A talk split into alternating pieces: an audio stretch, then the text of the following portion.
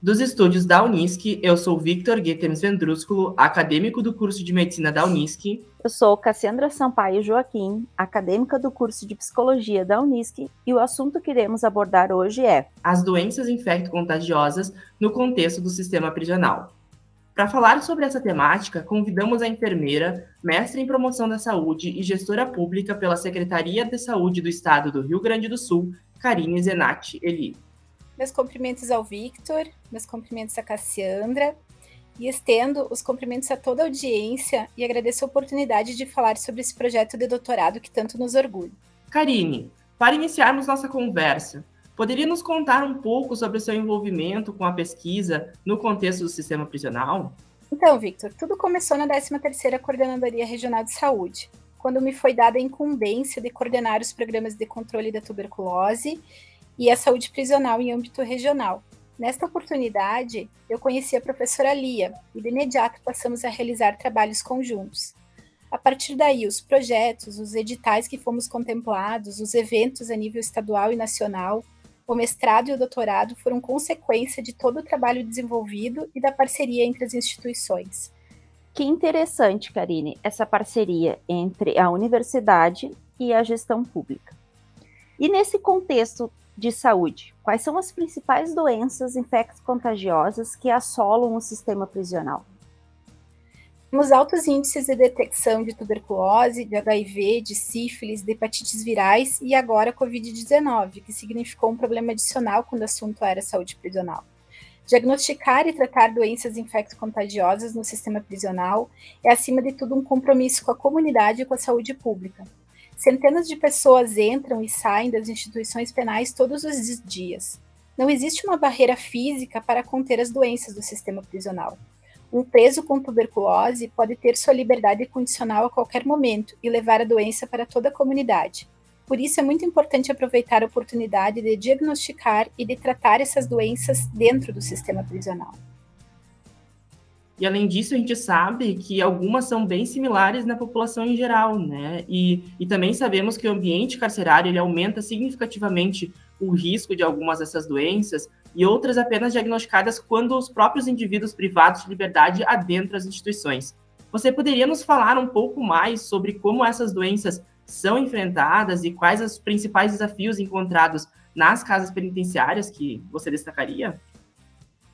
Bom, Victor, o primeiro desafio é o diagnóstico. Hoje entendemos que a melhor alternativa é a combinação de estratégias, como a testagem rápida na porta de entrada e a busca ativa periódica nas galerias. O segundo desafio é o tratamento adequado e oportuno dessas doenças. Algumas delas exigem exames confirmatórios que são realizados fora do sistema prisional, o que muitas vezes requer deslocamento e escola. Dessa forma, entendemos que a educação permanente em saúde, direcionada a profissionais que atuam nas instituições penais, tanto da saúde quanto da segurança, é uma estratégia eficiente. No doutorado, essa proposta se efetivou, de forma que o Programa de Educação Permanente de Saúde Sistema Prisional está em pleno desenvolvimento. A educação permanente de saúde acontece em duas modalidades: as lives abertas ao público, gravadas e disponibilizadas para visualização posterior no canal YouTube Audio Unisc, e as rodas de conversa, divididas por macro-regiões de saúde, onde os profissionais podem interagir, trocar experiências e discutir os temas de interesse do grupo. Analisando a complexidade do sistema prisional e todos os desafios que o cercam, a necessidade da gestão intersetorial e de programas como o elaborado por você, podemos perceber que há a necessidade de uma atenção especial que este sistema e esse ambiente requerem. E o que você acha sobre as políticas públicas existentes? Elas são de fato suficientes, eficazes nesse sistema? Então, Cassiandra, em parte. A Política Nacional de Atenção Integral à Saúde das Pessoas Privadas de Liberdade no Sistema Prisional, o nosso PNASP, está desenhada, porém não está efetivada em todos os territórios. A gestão se dá de forma tripartite, de forma que há necessidade de adesão dos estados e municípios. O nosso estado é o pioneiro na efetivação da PNASP, pioneiro na municipalização da saúde prisional e no cofinanciamento das equipes de atenção primária prisional. Além disso, uh, sabemos, por exemplo, que aqui no Rio Grande do Sul não são todas as unidades prisionais uh, que possuem equipes de saúde próprias. Assim uh, como quando possuem, grande parte dos profissionais não possuem conhecimento sobre as especificidades desse sistema. Como você vê, nesse sentido, o panorama da saúde prisional no nosso estado em comparação com o restante do país? Como falei anteriormente, ter equipe de atenção primária prisional é uma questão de gestão. É necessária adesão da gestão municipal. Esse é o primeiro passo para que se tenha equipe de saúde nas instituições prisionais. Algumas regulamentações federais eram rígidas a ponto de inviabilizar equipes em algumas instituições, e essas normatizações foram flexibilizadas recentemente, o que permitiu maior adesão por parte dos municípios. Já nos encaminhamos para o final dessa conversa, e aí, Karine, gostaria que tu falasse um pouco como que a tua pesquisa contribui para que essa realidade que envolve as doenças infectos contagiosas no sistema prisional tenha causado efeitos, né, de fato e direto é, no sistema. Cassiandra, é importante frisar que os profissionais que atuam nas equipes de atenção primária prisional, eles não vêm com um preparo específico para esse trabalho, a não ser que eles busquem essa formação por meio de projetos de pesquisa ou de extensão na universidade. São muitas particularidades, além do cuidado em saúde, que deve ser ofertado a todos os cidadãos, usuários do Sistema Único de Saúde.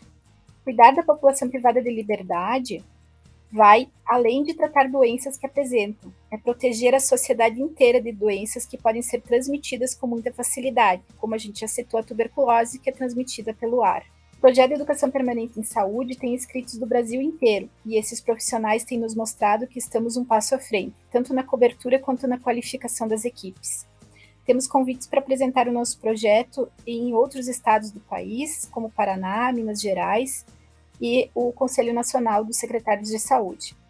Também cabe destacar que o projeto teve uma importante premiação há poucos dias. Foi considerado o melhor trabalho apresentado no Congresso da Sociedade Brasileira de Medicina Tropical e na reunião da Sociedade Latino-Americana de Tuberculose e outras micobactérias. Então, temos um, um, um projeto aí que está em pleno desenvolvimento e que ele tem como objetivo principal qualificar o trabalho dessas equipes de atenção primária prisional e, com isso, garantir saúde e qualidade de vida para toda a população. Muito obrigado, Victor. Muito obrigado, Cassiano. Excelente, Karina. Uma ótima iniciativa. Nós que agradecemos a participação nessa conversa de hoje. No Papo Pro Saúde de hoje, introduzimos as doenças infecto-contagiosas e seu impacto que possuem no sistema prisional, além de percebermos a importância e complexidade que esse sistema possui e repercute na sociedade como um todo, a necessidade de um cuidado integral, intersetorial e específico às demandas desse sistema. Te esperamos para o próximo Papo Pro Saúde, porque cuidar da saúde é cuidar do bem que você mais ama.